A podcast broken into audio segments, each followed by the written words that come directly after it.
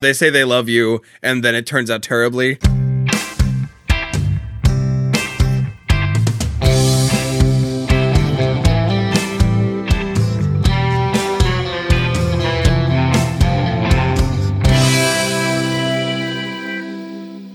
Welcome, no script listeners, to season three of No Script, the podcast, an unscripted conversation about theater's best scripts.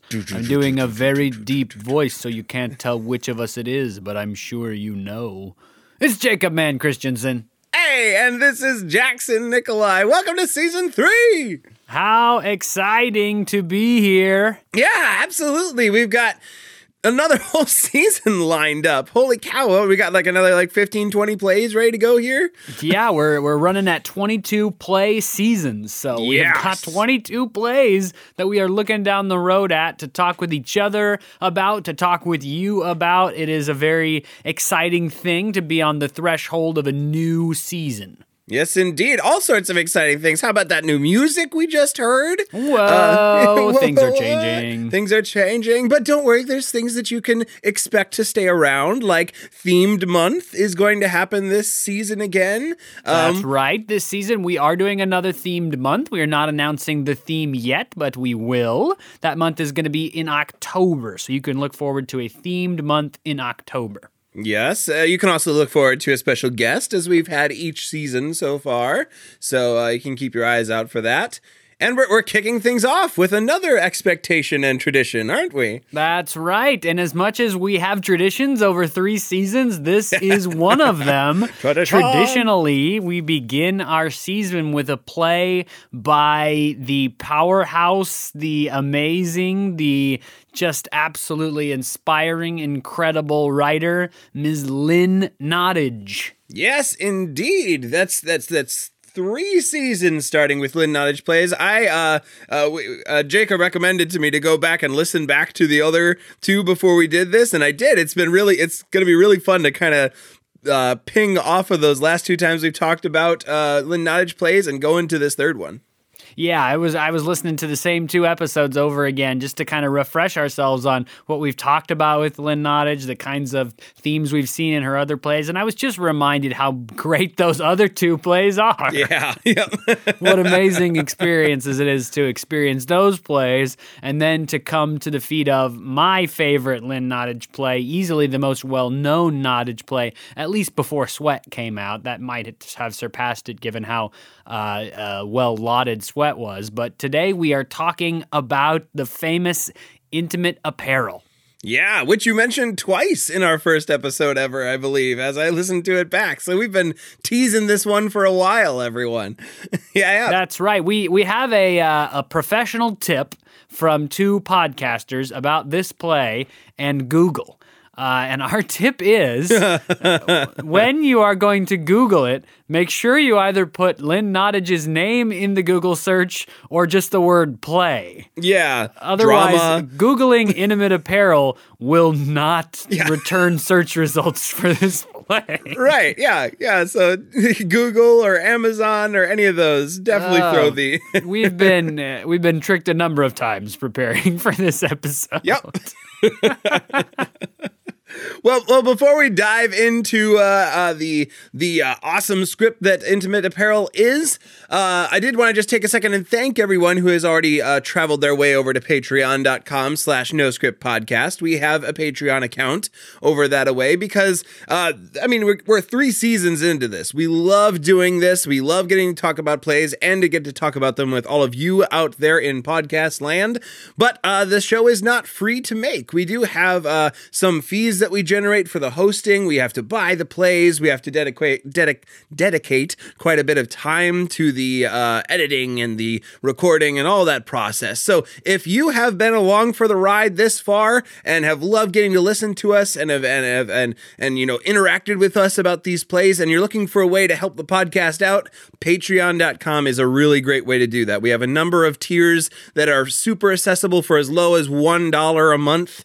You can uh, subscribe uh, and become a patron over there, you'll get access to patron only posts, and uh, you will uh, at other tiers you can get like producer credit. We'll say your name as a part of the uh, the podcast. So if you have a minute, if you want to support the podcast and be sure we keep getting to do these awesome plays and have these unscripted conversations, head on over to patreon.com slash no script podcast.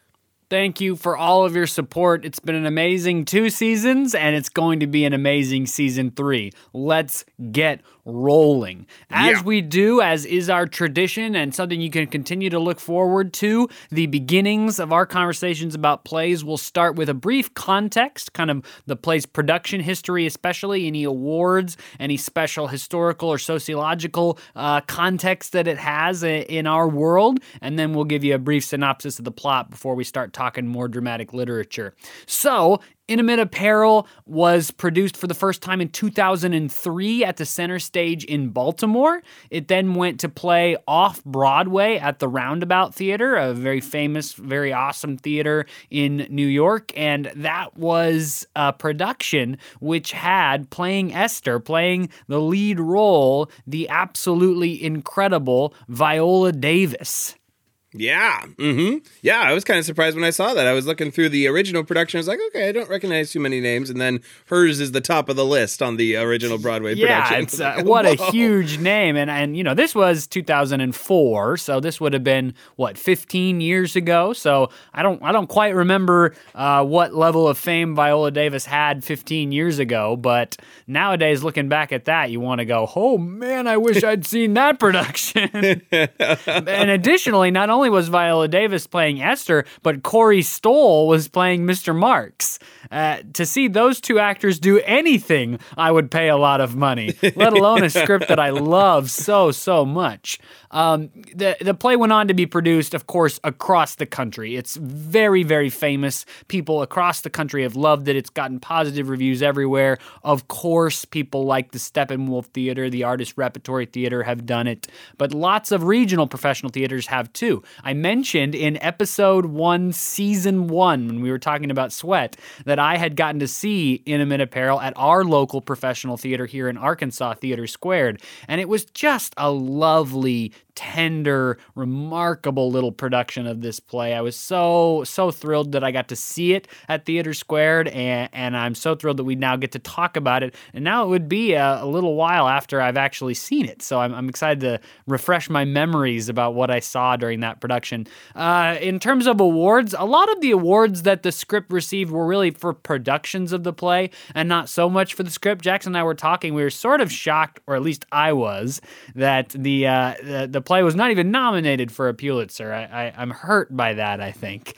Um, but lots of awards for productions of it. Uh, Viola Davis wa- won uh, for the Drama Desk Award for Outstanding Actress in a Play. She won the Performance Obie Award for her role in this play. Lots of um, nominations for set design and costume design and uh, and on and on and on. Those kinds of awards for the play. Really, really uh, cool history and and one that I'd really love to do and add my own production to the context of the play going forward.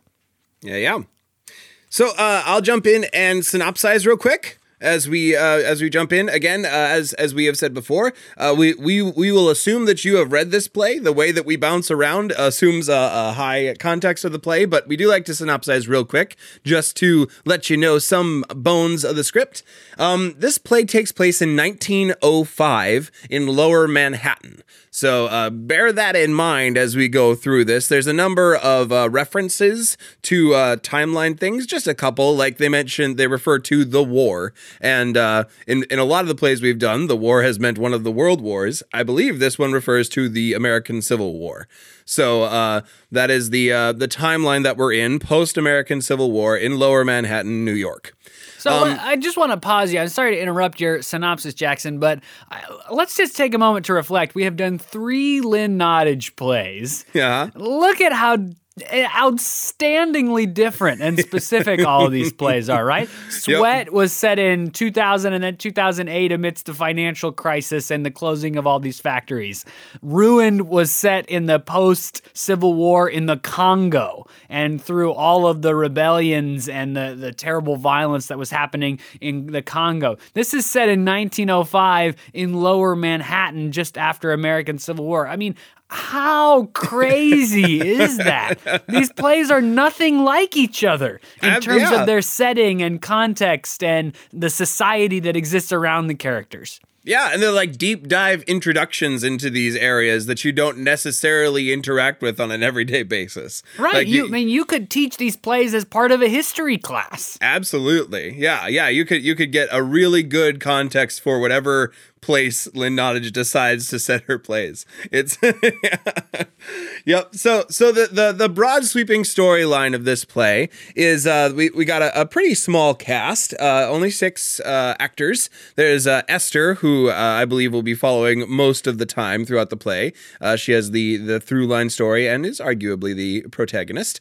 Um, we have Mrs. Dickson, who is her landlady and uh, and they start the play. Theirs is the first scene. Uh, Esther is living in Mrs. Dickson's uh, apartment complex, and uh, and uh, yeah, so so she is living and she is working as a seamstress, a very specific kind of seamstress, in that she makes uh, intimate apparel for people. She makes lingerie for people around town, and especially wealthy white women. Yes, that seems yep. to be her kind of her her her uh, her market.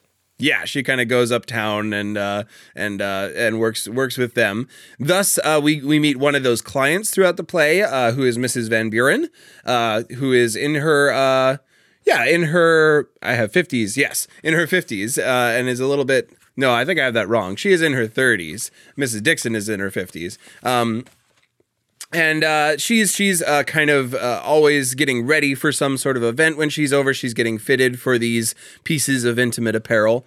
And uh, as a result of that, we uh, meet another person as well. Esther, uh, Esther's supplier for her fabric, her the fine fabrics of this intimate apparel, is Mr. Marks, who is a fabric salesman. He is Romanian Jewish um, by by heritage and religion and uh, yeah, Romanian Orthodox Jewish. And then uh, we meet Mayme, who is a friend of hers. Uh, she works as a uh, prostitute in one of the uh, buildings around town, and she meets with her occasionally. And then we're also introduced to another character, most of the a good chunk of the play, the first act at least, mostly just through letters, and his name is George. And the kind of through line of this play, we start the play on someone else's wedding night in the apartment complex. Um, we get the sense that there's uh, kind of a high rate of people in the apartment getting married. Um, yeah, or it might also be like just a shower or an engagement celebration. Mm-hmm. Whenever there's some sort of party surrounding the this young woman, I think Corinna is her name, if I recall, yeah. that is going to be married or just got married, something like that. There's some talk about her leaving with her fiance, so maybe they're not married. I don't know. Yeah, but, yeah. But we meet Esther sewing uh, undergarments for Corinna's wedding night. Yes. Mm-hmm.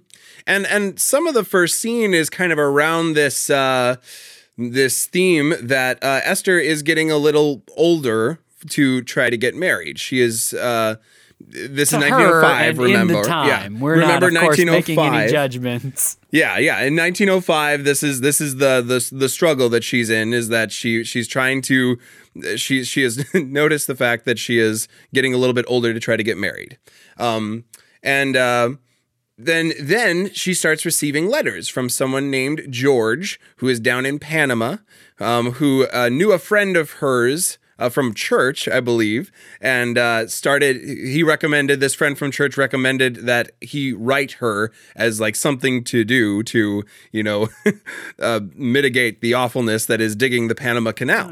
yeah, that's what he claims. that's what he claims. That's what that's what we that's what we hear. And uh, thus, through the first act of the play, we have this interaction between them building through letters. Um, the complicating action in the first act is that Esther can't read. uh, read or write. So she goes to her her friends or very or her acquaintances, uh, we'll we'll say for now, uh, Mrs. Van Buren and Mayme to help her write these letters back to George.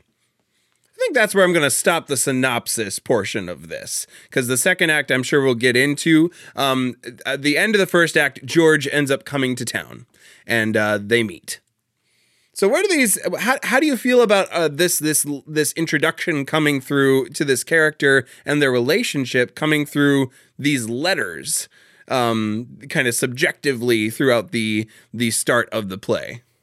Well, right, and I, I think a crucial thing to understand about the letters too is that we we don't hear Esther's letters. So we, are not really getting a correspondence. We're getting a series of letters from George. Uh, by the time he starts writing letters, they come about at the end of almost every scene. There's some sort of letter for George, and we hear through her conver- through Esther's conversations with other characters that she's getting letters once, twice, three times a week from this guy. Right. And they are incredible letters. Oh yeah, yeah. Works of literature. Yeah, often sometimes verbose works of literature, just like really descriptive, beautiful imagery of, of the life and and the uh, the life that he's leading and yeah, uh, the tear, the really hard, haunting life. Yeah. Yep. Mm-hmm.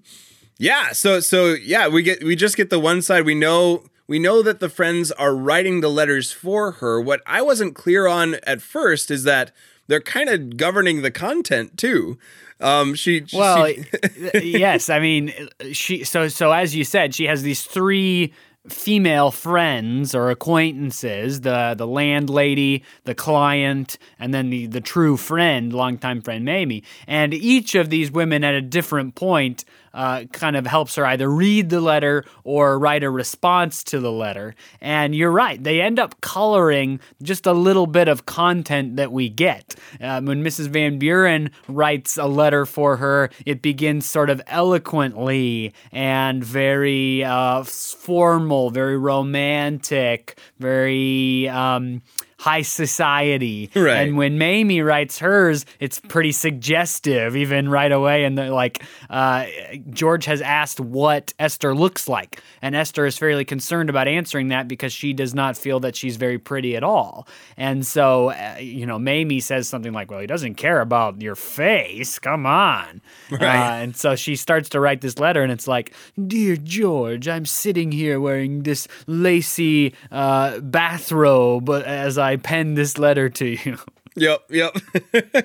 and so we know that the Esther that Esther is introducing to George via letter is in some or major fashion uh, a, a, fiction.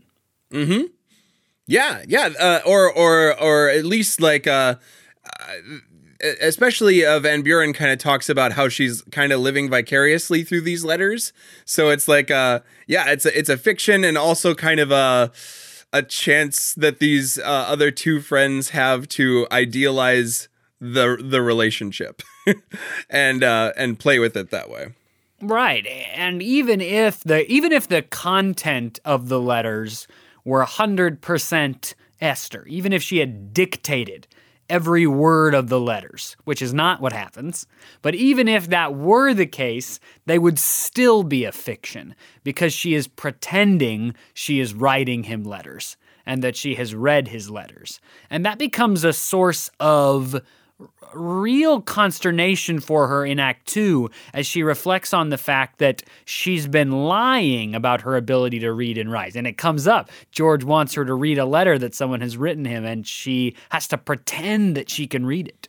Yeah. Yeah, the the the the um, the kind of moment where that flips. Just imagine the the just kind of the anxiety of that scene. You know, you you can you can see it coming, and he's and the the the uh, the, the whew, the stage directions, the stage directions say, uh, you know, he's almost like testing her in a way. He's like holding out the letter and watching her very closely to see if she's reading it. So she's like she has to decide in that scene whether to be truthful about that she can't read or to like try to give a blasé enough answer that that it'll that it'll cover uh, the, the the fact and keep the lie going longer. And I think that that's very interesting because the, the the sense of the play and the the the tone of the play, especially as we reach Act Two, it tends to lean into this sense that George has really betrayed Esther, and uh, because we learn that his letters were not very truthful either about who Right. he was and what kind of person he is, and he, we learn that he didn't even write the letters. He paid somebody to write the letters for him. And so there's this this sense of betrayal about the- you know what how could he do this to poor Esther pretend to be somebody he's not. And then only once or twice does does anybody really reflect on the fact that in a lot of ways Esther did the same thing. Yeah. Yep. yeah. The the the the you get the revelations of of that both of them uh, wrote wrote the letters via proxy um to each other. And and, and even he, he said he, he like paid someone 10 cents per letter to write to write uh these letters to her. You get them at relatively sim- similar times. I think it's either within the same scene or within uh, a scene of each other you get this information. So it's like it very quickly you realize that both of them have kind of been pursuing this thing but have been lying to each other as as as they went along And so, in Act One, before George comes and before all of that is revealed so explicitly, you live in this world. I think you end up living as one of the people around Esther. Does that make sense, Jackson? You know, sometimes you really live a play through the eyes of the protagonist, and, I, that's not the experience of this play, I think. I didn't feel that when I read it or when I saw it. I really felt like one of the people around Esther, in that my sense of this story was the sense of foreboding was the sense that clearly this is not going to work. And oh, clearly, poor Esther, who I so sympathize with and who's such uh, just a, a shining character, somebody you're rooting for so much, but you know this is not going to end well. And you know it because, first of all, the letters from George, like we said, are so poetic and beautiful and romantic that they just simply cannot be real. Yeah And as one of the people around Esther, as an audience, I think we all catch that in a way that Esther doesn't. Yeah, I think I agree with you. I think maybe maybe some of it has to do with you know my own uh, life experience and perspective. Maybe if my perspective was different, different, I would uh, feel feel that uh, uh, Esther is my, my my avatar in it. But I think uh, we are welcomed into being the people around her, like you said, because because we we we we've heard this story before, right?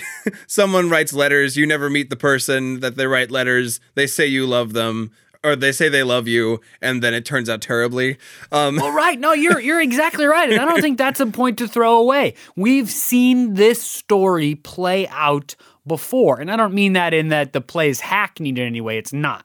What I mean is as a person, as an audience member, we end up being aligned with the three women around Esther because, like them, we know where this is going. Yeah. Like these other characters who've had more of a, a broad life than Esther, we've seen this before.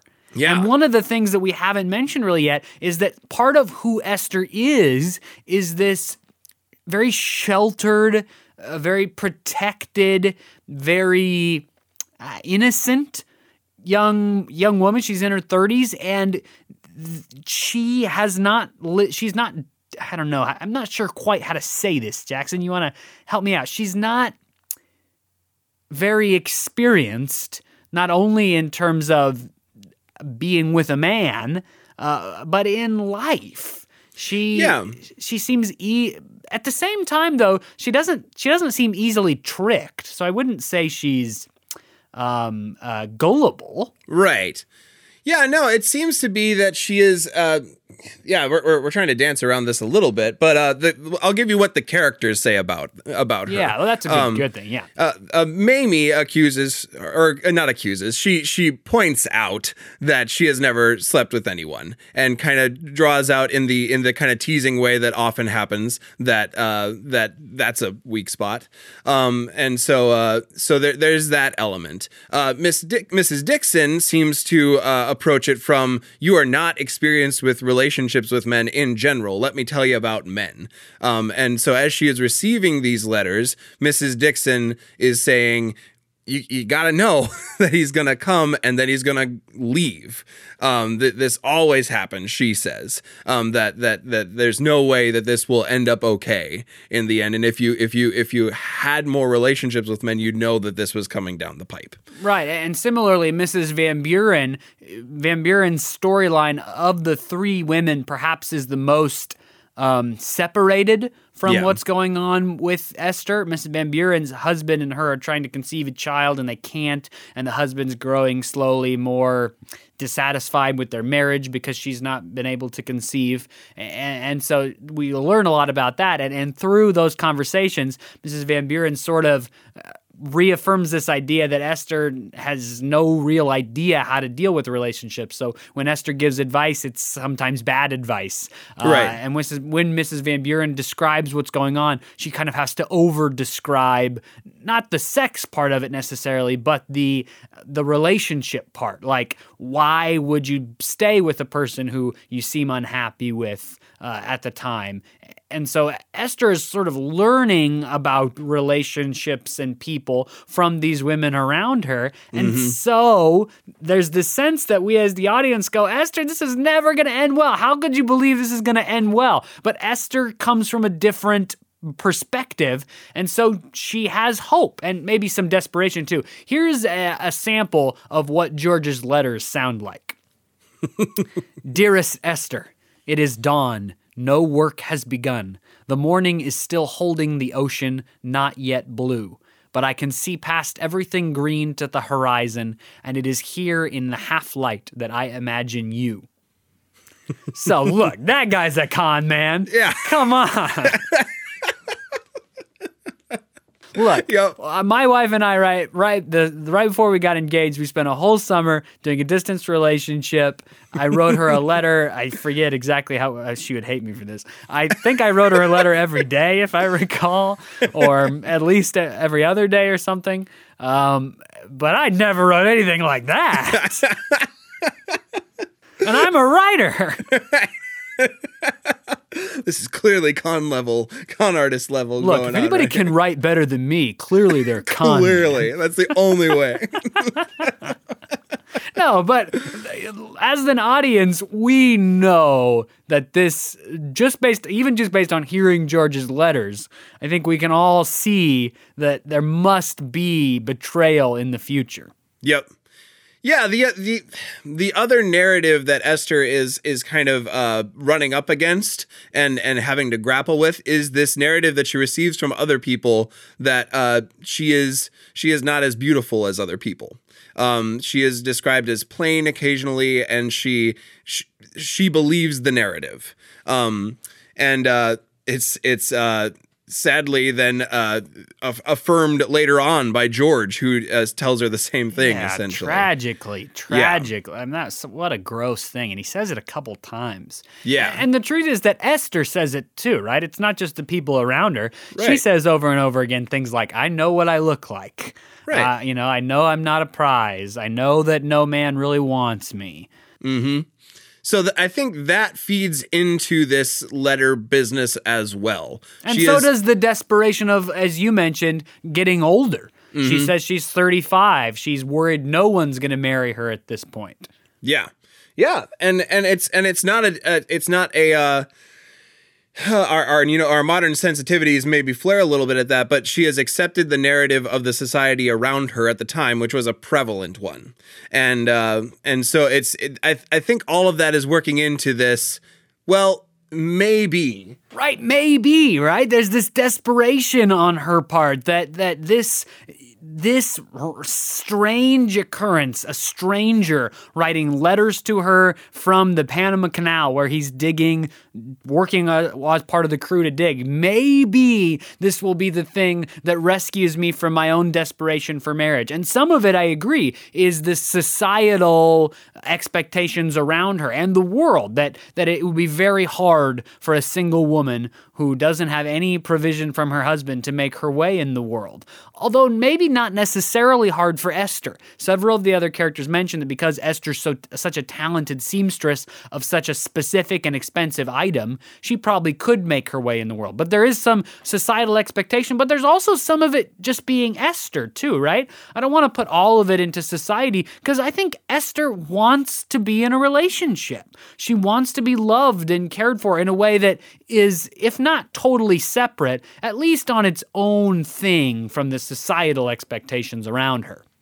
Right, right, absolutely, and, and, and I like that you brought up the the the kind of aspect of the the the the seamstress having having this kind of fallback because many people do bring that up and she is like she she buys very nice uh fabric we we learned this through her relationship with Mr. Marks and uh and she she you know makes these really good pieces um, that that astonish people. Um, so so I think you're right that there is there is that that complicating factor of of she has a trade that she can rely on and that she has been saving up things from to make her own uh, shop.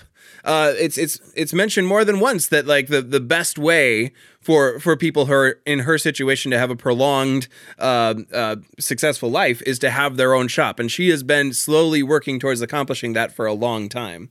Right. So we get one of the in, the props in the play that is infused with such power. There's many props in this play that have a lot of stage weight and a lot of weight in the storytelling. The first one eh, is it the first one? I don't know.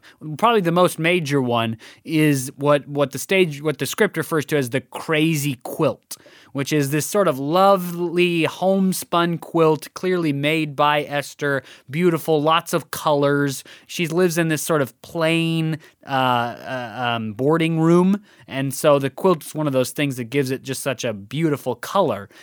And not only is it made by her in a beautiful homespun quilt, which is its own kind of power, but sewn into the quilt is her savings. And mm-hmm. she says she's saved $100 a year every year she's been a seamstress. So she's got easily at least $1,000 in 1905. Yeah. Yep. Which is just wow. Like that's got to be enough to do something. You could see a movie for a nickel back then. right. you could pay, pay a man to write your letters for 10 cents back then. I could still I could still find somebody who'd write letters for me for 10 cents. they wouldn't be that quality. Anyway. Right, right. Um so she's got all this money saved, and the money is for uh, a dream of hers and Mayme's to have a beauty shop uh, specifically catering to African American women, where they're treated as human, basically, with dignity, like ladies, they say over and over again, rather than in their society and the racism of the time, there's no sense of, uh, you know, these women can be beautiful uh, ladies of high respect. Esther says we basically just have to wash our face and hair in the in a bucket. Right. Mm-hmm. Yeah, so so she has been saving that up, and, that, and you're right. That is a huge loaded prop in that scene, and and I think we got to talk. Let's talk about the other prop then to set up the next beat that I think we should talk about, which is kind of the the the main uh, struggle of the second act. Um, but uh, on their wedding night, uh, Esther gives George this suit Right. Is that so, the other prop uh, you're talking about? Let's get there really, yes, definitely. Yeah, yeah, yeah. Let's get there really quick though. So, uh, in the course of their letter writing, and much to the dismay of the women around her, Esther agrees to marry George if yeah. he'll move to New York from Panama, where he's digging the canal. So, the end of Act One is George arrives from Panama. Of course, that's the end of Act One, right? It's the setup for the next story, and, and the end of the act is the two of them taking a picture on their wedding day They don't they don't speak at all in Act One. They just George arrives and they get married, and there's a picture taken. And we got to talk about the pictures, but not right now. Yep, yep, yep. And so then the next scene, the beginning of Act Two, is their wedding night, and Act Two then basically encompasses life now that George is here and Esther is finally married. One of the mm-hmm. main worries for her in Act One, will she ever be married, now is solved. Now she is married, and this is the story that unfurls. Yeah. So on their wedding night, uh, uh, um, amongst the the things that happen on a wedding night, she gives him a uh, she gives him a suit as a gift. Um, Well, it's a smoking jacket, isn't it? Yes. It's a it's a gorgeous silk or satin smoking jacket. It's bright red. It's got all Mm. the beautiful adornment and lace work that she does. That's her specialty on it. It's an incredible gift. Clearly a very expensive gift. Yeah. One that she had to go to Mr. Marks several times for to get the right fabric. One that she we know that it takes her a long time to do this stuff because Yeah. of how complicated it is. So she makes him this incredible gift. Mm-hmm. And and yeah, and she gives it to him, and he he he kind of blows it off. It is it is quite fancy for him, but also he he blows it off. Um, and uh, yeah, so so so that is is known to be uh, around. Um, and and it crops up in other places. We're gonna move into the George is an awful portion. Uh, Awful person portion of this podcast, um, because It comes quick. It comes quick. um, as we've already mentioned, he repeatedly tells her that she is not uh, attractive to him, um, and uh, but but then uh, beat by beat, both of the props we have mentioned are. Attacked by George or um, or uh, used to his advantage. Um, he he comes uh, back home and is he's trying to find a job in New York, quote unquote, trying to find a job in New York. Um, and it's admittedly hard. Um, uh, he he he tells stories, and I think I think they're true stories about how he's in line with a bunch of other people trying to get a job, and what he thought was qualification enough that he built the Panama Canal with people and knew how to run machinery and had been on cruise before is not qualification enough in Manhattan. Although we also get from Esther this this narrative that runs alongside of George's narrative, which is that there's plenty of work. George just doesn't want to do the kind of work that's available. Right. If he was willing to go work for the butcher, or if he was going to go work as a bellhop, or uh, things like that, maybe more uh, jobs in the service industry that they exist all around. But George says, no, I want to build things with my hands. I didn't come here to just haul around white people's bags. Right, I or came shine here shoes, to, or- yeah, I, I came here to make something of myself, to build big buildings, eventually one day to run my own company. And so he then lays out this opportunity that is potentially available. He says he knows somebody like from a bar that is selling 12 strong horses. Yeah. Apparently they're bankrupt or nearly so, so they're going to sell the barn and 12 horses super cheap. Which George says or sees as this opportunity for him to do something, to, to own a business, own these horses that he can sell to construction companies to make them money and, and, and become self sustaining. The problem is they don't really have money for the horses, except that they do, Right. knowing what we know about that first big prop. Yeah, so so and and it's it's like um it's a, a war of attrition almost that he fights with her. He like he like asks for two dollars for a hat and then brings up this business idea. And then later on, she gets him a suit, uh, a nice like wool suit, so that he can be out and work in the winter. And uh, he brings it up again and is just kind of continuously going after this this thing i mean this this blanket that is always there in the room with them whenever they're having a scene that is full of money and so he just chips away at her resolve to keep it for what her dreams are and says that he will use it for a, dream of his that will fulfill their dreams together Meanwhile, an absolutely heartbreaking use of props occurs.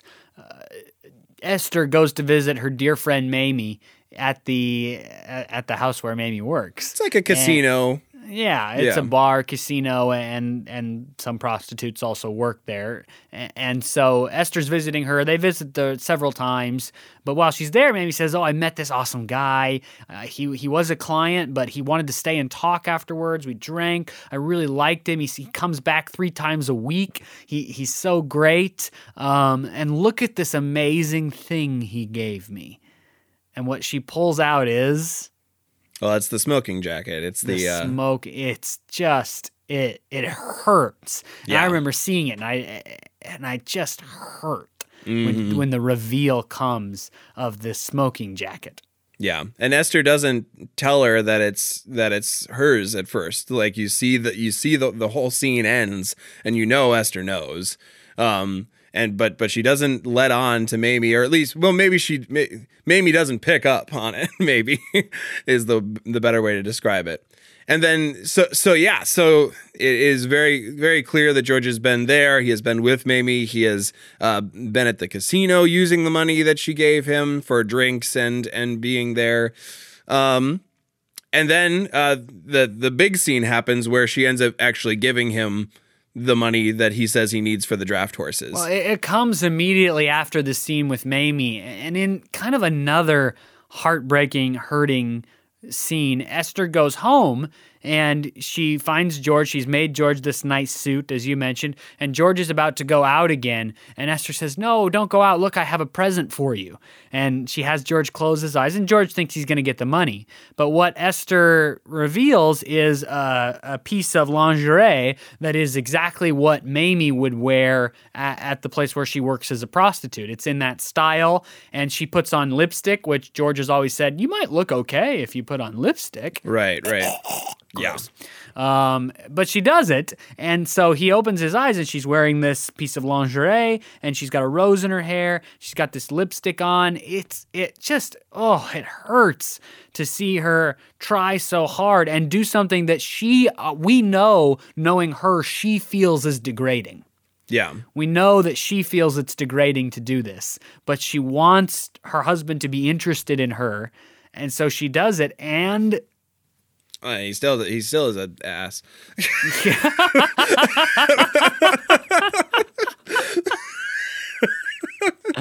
that was so unexpected, but so perfect.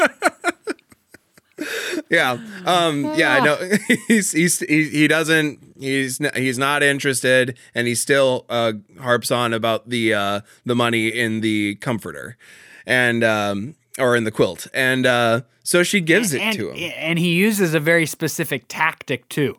The tactic that finally wins over the quilt is equally gross. Yeah. He he describes how if he gets the money for these horses, he's going to have his own business, and then he and her will be a respectable couple. They'll go to dinners. One of the things that's happened, at least in the first part of Act Two, is that Esther's always trying to get him to go to dinner to really be her husband in a public way, Yeah. to do the things that she's imagined doing when they're in a couple, and George is not interested in any of that. But he describes how if he uses the money to get these horses, he'll they'll be able to do all that. The people will know them. They'll walk around town together, and he says, "And I'll sleep with you." Right. And she says, "Only me?" And he doesn't answer. And then she Well, yeah. gives him the money. Yeah. Oh, And the, there's this moment of like the the stage directions say that she's almost like relieved to give him the money at that point.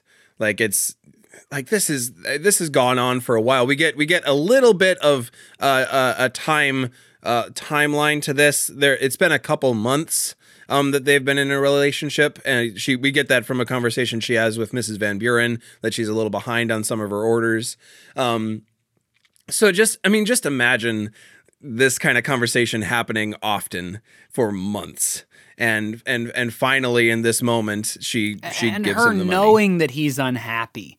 Uh, one of the things that she knows regularly and George describes regularly is he just doesn't really like New York. Mm-hmm. He kind of misses Panama, where he had work and respect and where the sun was always shining. New York is gray and dreary. People don't respect him, and he's unhappy. He's unhappy in their marriage, clearly. Mm-hmm. Um, he feels like she's deceived him by describing herself as prettier than she actually is.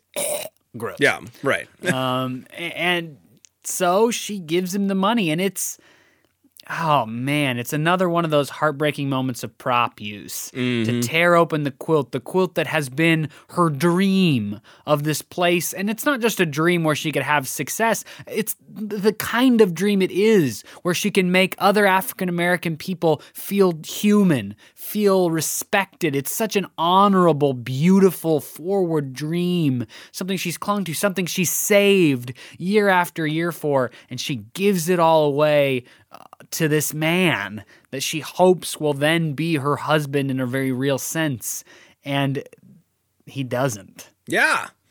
He doesn't even he just- doesn't even try to pursue the dream that he says he has. He takes the money, goes to the whorehouse where uh, Mayme works, and gambles all the money away. yep. All the money. Mm-hmm yeah, which yeah, so we get we get a scene after that where she has gone to Mayme who is expecting this person again. Um she still doesn't know that it's George and that George is is married to Esther. She she didn't come to the wedding, a, a bit of build up before. She never saw them married. Um she didn't go to church Yeah, cuz she's she never met George, obviously not knowing. And, and you're right, they do set that up pretty well in the first act. Why Mayme wouldn't go to the wedding. They build in the stuff about her being uncomfortable in churches and such. Yeah. Yep. So the scene the scene after Esther has given George the money, she goes to the casino where Mayme works and and and manages to tell her that the the the coat is hers. The the the the the smoking jacket that she gave to George that now Mayme has is Esther's and uh and and and Mayme is is distraught at that point, right? Like right away, there's there's no like slow build up. It's one line. Once once Esther reveals it, Mayme is is uh is is mortified that this has happened. Yeah, absolutely. And in what ends up being kind of the climactic moment of the play, if there's a real climax, it's it's a very memorable moment in any case. George is pounding on Mayme's door. Mayme, let me in. Mayme, are you there? Mayme, Mayme. And Esther and Mayme are clinging to each other in the room. And Esther is saying over and over, he's not real. He's not real. He's not going to take care of you. He's a fake. He's a fraud. He's not real. Let him go. You have to let him go. He's not real. Hmm. Mm-hmm. And it's it, it's this moment where these two friends just have to cling to each other instead of this thing that has sapped so much of their energy and, and literally all of Esther's life savings. Yeah. Yeah. Absolutely. That yeah, this person and and it's and it's pounding on the door. Like it is it is not not wanting to leave either. Um, we, we got two other big things I feel like we got to talk about and only 10 minutes to do it. Um, we haven't we haven't talked at all about Mr. Marks and Esther's relationship yet. Oh my goodness. It's it's it might be the feature of the play for me. Yeah. What a brilliant amazing part of the story. So, as you've mentioned Jackson, Mr. Marks is Esther's fabric salesman or material salesman, but they have a, a very special kind of relationship, don't they? Yeah, yeah. Um, there there is certainly some sort of uh, chemistry between them. Um, as as uh, and and and sometimes it's it's it, it varies between you know uh you know romantic chemistry and other times it's just like friend stuff. Like Mr. Marks is excited to show her this new fabric that he has and some of it is sales pitchy but really quickly in their rela- in our in the scenes that we see them with in it's like I've been saving this from other people. Like I could have sold this five days ago and I didn't show it to the person because because I think you'll really like this. um, and so so there's this this this um, relationship building between them. They've known each other for a long time, but there's a roadblock in in in their uh, trying to move on some of these feelings that I think they both share for each other. Right. We learn pretty early on that Mr. Marks, it being an Orthodox Jew, is technically engaged or at the very least committed to a woman he's never met that his parents picked for him when he was very young. And so he is not really available. None of this is ever spoken. He, we, we learn that he, he's engaged or committed via spoken, but it's never spoken that that means they can't really be together. Uh, much of their relationship exists in subtext and sort of internal moments. One of the most special moments is when uh, uh, Mr. Marks has put this piece of fabric around his neck that they've been admiring, and he kind of turns, and the stage direction is that Esther reaches out and touches the back of his neck where the fabric is. And that's a big deal because being an Orthodox Jew, Mr. Marks cannot touch a woman who is not his wife. And so early in the play, Esther grabs his hand in excitement over a, a, piece of fabric and he pulls away and she says, Well, don't worry, the color's not going to rub off on you. And he mm-hmm. says, No, no, no, no, no, no, no, that's not it. It's just my religion. I can't touch a woman. Uh, and so they establish that. So then later on, when Esther reaches out to touch the back of his neck with this fabric, it becomes a very important, powerful, uh, surreal moment. Yeah which is accompanied by one of my favorite stage directions in the play, which is uh, Mr. Marks doesn't feel her touch him, or does he? Or, or something along those yeah, lines. Yeah, yeah. and so through the course of the play, this sort of potential amazing connection that they have grows and wanes as she's married. Um, and there is I think one of the the features of those scenes that is so memorable and life giving is the way they talk about fabric. Yeah. Mm-hmm. Yeah, they have this this shared love of of fabric and material and and how how it plays and what it's used for. Like they, they get to talk shop together when they're not being awkward around uh, trying to figure out what their their emotions are with each other. They like slip into this this vernacular of well, this is this is really nice, but it's not quite worth the money. I think I can go with this a little bit lower, or uh, this type of wool is going to be the best kind. And here's this lovely story from the Scottish person that I bought it from, and uh, yeah, yeah, it's this really kind of sweet trading back and forth of of uh, their trade together. And, and Lynn Nottage, of course, is setting up Mr. Marks to be everything that George isn't. Right. And it's not like the play ends with the two of them getting married after she leaves George or anything but she sets up two very different men, the only two men in the play. Is that mm. right? Yes. Yeah. Yep. Um, as as diametrically opposed. Let's right. think, Jackson, about some of the ways in which they're very different, right? One of them, the most obvious way probably, is that George is a stranger who she marries, not having met him, whereas right. Mr. March is a longtime friend, clearly who they have an established relationship that she doesn't end up marrying. Mm-hmm. Well, and, and one of them may, maybe subtextually is is that uh, Mr. Marks definitely is attracted to her, um, and uh, George is, as we mentioned, a jerk, and uh, and is is uh, repeatedly tells her that he is not. Right. Another instance in which they're kind of opposed is that George and Esther don't really seem to have anything in common.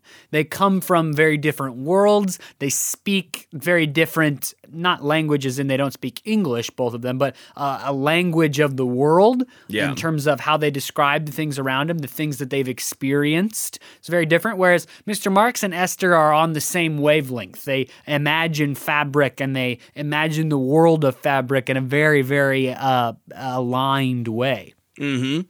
And and he's so, uh, as opposed to George, who kind of crash lands into this area. Uh, Marks is in- integrated into the community. Um, he knows the people she knows. He knows what she does, and and it's they've they've had you know an established relationship over the years versus a quick flash uh, flash letter relationship. Right, and of course, Mr. Marks is kind and warm and treats Esther with respect and just in terms of the kind of person he is with other people. You know, for a while she doesn't go because she's so busy preparing for the wedding. And when she finally shows up again, Mr. Marks is like, I, you know, if I had known your address, I would have gone to check up on you. I, I was so worried yeah. that something had happened to you. And you could never imagine George doing anything like that. Right, right. Yeah. Yeah, so so absolutely uh, opposites, um, and and and that that that uh, that dichotomy ends up paying off with the realization from Esther that her love. This is after she has been married to George. She confesses that her love is somewhere else. Like she she notices that she has feelings for Mr. Marks and says, "I can't. Sorry, I can't buy anything from you anymore. I can't. We, we can't keep doing this." And um, and she leaves and then confesses, I think, to Mrs. Uh, Mrs. Van Buren that she has feelings for Mr. Marks. Right. And the payoff ultimately comes in the use of another prop. Uh, Lynn Nottage is just an absolute expert at infusing moments with these layers of significance so that everybody understands exactly what each gesture means, even when there's no textual conversation about it. So she's infused something like this smoking jacket with Yeah. such power that when Esther gives it to Mr. Marks after Mayme has returned it, remember that uh, George, Esther made it for George, her husband. George gave it away to Mayme, who he thought was just some prostitute. Esther is friends with Mayme, so she collects the smoking jacket from Mayme, and she ends up giving it to Mr. Marks at the end of the play. And there's such significance in that uh, small moment that Nottage has managed to layer for us. The, the, the moment that I mentioned before, where she places her hand on uh, Mr. Mark's neck. That's another moment where there's there's no text to say this is what that meant when I did it, but there is so much significance layered around it and built to it that the moment is crystal clear. Yeah, I, I, I agree that, that that that payoff at the end is just like right on right right what we needed. Oh, we got we got a couple more minutes, and we kind of talk about uh, is that we we good we good with Mr. Marks? We are good with Mr. Marks, I think, because we have to talk about the pictures. Absolutely, and the theatricality of this play, the acknowledgement Right. of form. Mm-hmm. Yeah, yeah. So the stage is set uh, on a pretty uh, empty-ish space. There's there's props and stuff, but you move fluidly from place to place, all on the same scene. There's not like huge stage changes. And in the, actually, in the production that I saw, it was a very fully built set.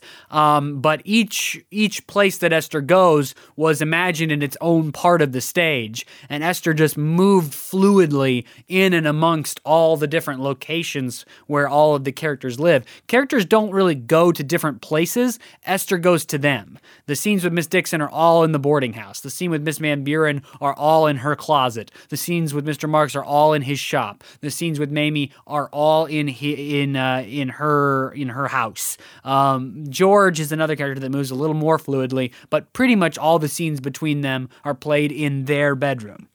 Yes. Yep. So so you're moving back and forth between different scenes and stuff. You're moving into different light areas on stage. Uh, the the ending. So so leading up to the pictures that we've teased so far, the ending of Act One is really the only the the the script anyway calls for it to be the only real blackout in the play, um, barring you know curtain. Um, and and that moment is set up by all of the characters kind of saying something in various spotlights around the stage and then george and esther ending i imagine center-ish stage in two different pools of light. Dressed for a wedding. dressed for a wedding yep.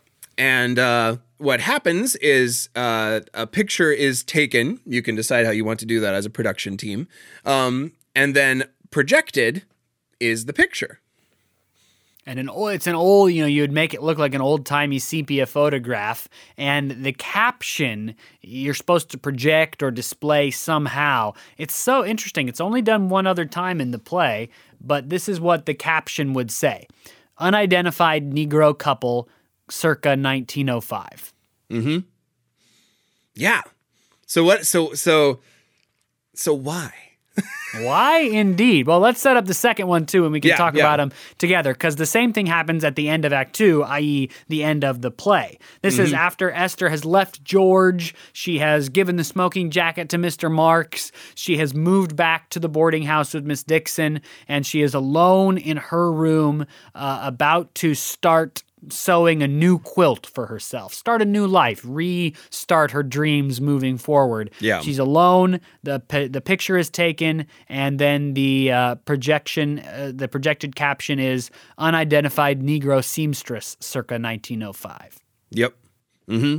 So both of those end the acts. There, there are they are our retinal image at the end of the play. So why? Yeah. Indeed. What is that about? It's so cool. What an what an amazing imagining. What does it add to the play, Jackson? For the for those capstone scenes for you, what did it add to the experience to hear about it? Hmm. Um, I think it does. It what it did for me anyway was uh like the news uh the news uh, clippings from Sweat by Lynn Nottage. It sets us in to the reality of the situation. As we've said before, this I mean, this is an excellent play. It is it is well balanced. The reveals are awesome.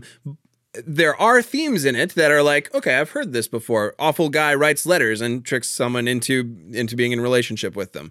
What this does is it sets it into a time that we uh, don't identify, and and the pictures point to it and say, remember how we don't identify these people?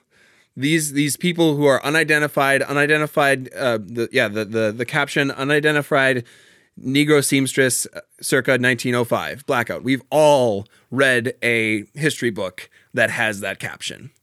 And yeah, I, I, I totally agree. I, I think that there's something in it about this you know, the story is so sweeping and beautiful and heartbreaking and captivating. These lives are so rich. You're so amazed by what the characters go through, the strength that they have, the things that they say to each other, the, the betrayals that they make of each other. And you, you say, This isn't what a story. Everybody should know a story like this. And then the pictures come and it makes you, for a moment, go, Everybody does. mm-hmm right? This is just another person. This isn't a famous queen or a president. This Right. isn't somebody who your history books are going to tell you about. This is just another person living her life in New York or anywhere. And she has, as part of her life, this incredibly enriching story. And for me, there was some sort of reflection on this sense that if I took a picture of any unidentified person and then I wrote a play about their life, there might be this similarly captivating, incredible story. Mm-hmm. yeah, it challenges your uh, your passive uh, perception of people. Um, and, and and makes you think about the fact that uh, the assumptions that you maybe make um, as you kind of gaze over uh, a picture of someone is is the reality is so much deeper than your than your surface level perception of it. Right, and it's it, it's handled so subtly that it it's it has an incredible impact because instead of Right. doing this six, seven, eight, nine times during the play, uh, the this picture thing and beating you over the head with it, it does it twice. Once at the end of the first act when you've really lived a whole story. These acts are almost their own stories connected by this tenuous thread, or or at the very least, the first act is a journey of am I going to marry this guy I'm just writing letters to. The second act is what happens when I do. Yeah. And so there's clearly a connection, but they are all, but they're their own journeys too. So when you reach the end of one part of the journey, you get this picture and you go, oh, this is mm-hmm. just, maybe she just imagined the story from this old picture of these wedded, married couple. Yeah. And then by the time you get to the end of the play, you've almost forgotten that that happened. Right. And it comes again and it strikes you again. The gong sort of hits again. Yeah, yeah, and and and and resonates uh, between the two acts. I I agree with that. Yeah. I think that is our conversation on Lynn Nottage's play Intimate We had Apparel. to continue the tradition of We Jackson making me stop talking about the play at the end of our time, didn't we? Going into season three, that doesn't seem like it's going to change. It's not going to change. No. try to keep it around the one hour, but there's always more to talk about in the plays we do because, I mean, weird flex, but okay, we do awesome plays. Um, and, Right, uh, I mean, we we talk about awesome plays. Right, we're, right. we're only We're not- flexing our ability to pick plays. our our ability to wax philosophical about other people's awesome work. Um, and this play is no exception. This was a fantastic play. So excited, but it, there is more to talk about. So if you have uh, read this play, been in this play, interacted with this play in any way, seen it somewhere, we would love to continue this conversation with you. You can find us on Facebook, Instagram, Twitter. Uh, the username is no at no script podcast, and then our email is no script podcast at gmail.com. Hit us up on any of those platforms, and we would love to keep talking about this play with you. Absolutely. If you've liked this episode or any of the other episodes from our two seasons of work or the season coming up, please share it on your social media. Tell people about it. We're blessed upon blessed by the listenership that we have, and we're excited to keep growing. So please share, tell your friends about it. Uh, please go over to patreon.com slash no script podcast and support the show there. You can find our podcast. You can find all the episodes on Podbean where we're hosted, on Apple Podcasts, Google Play, Spotify. Every Monday, a link to the new episode is posted on Facebook, Twitter, and Instagram.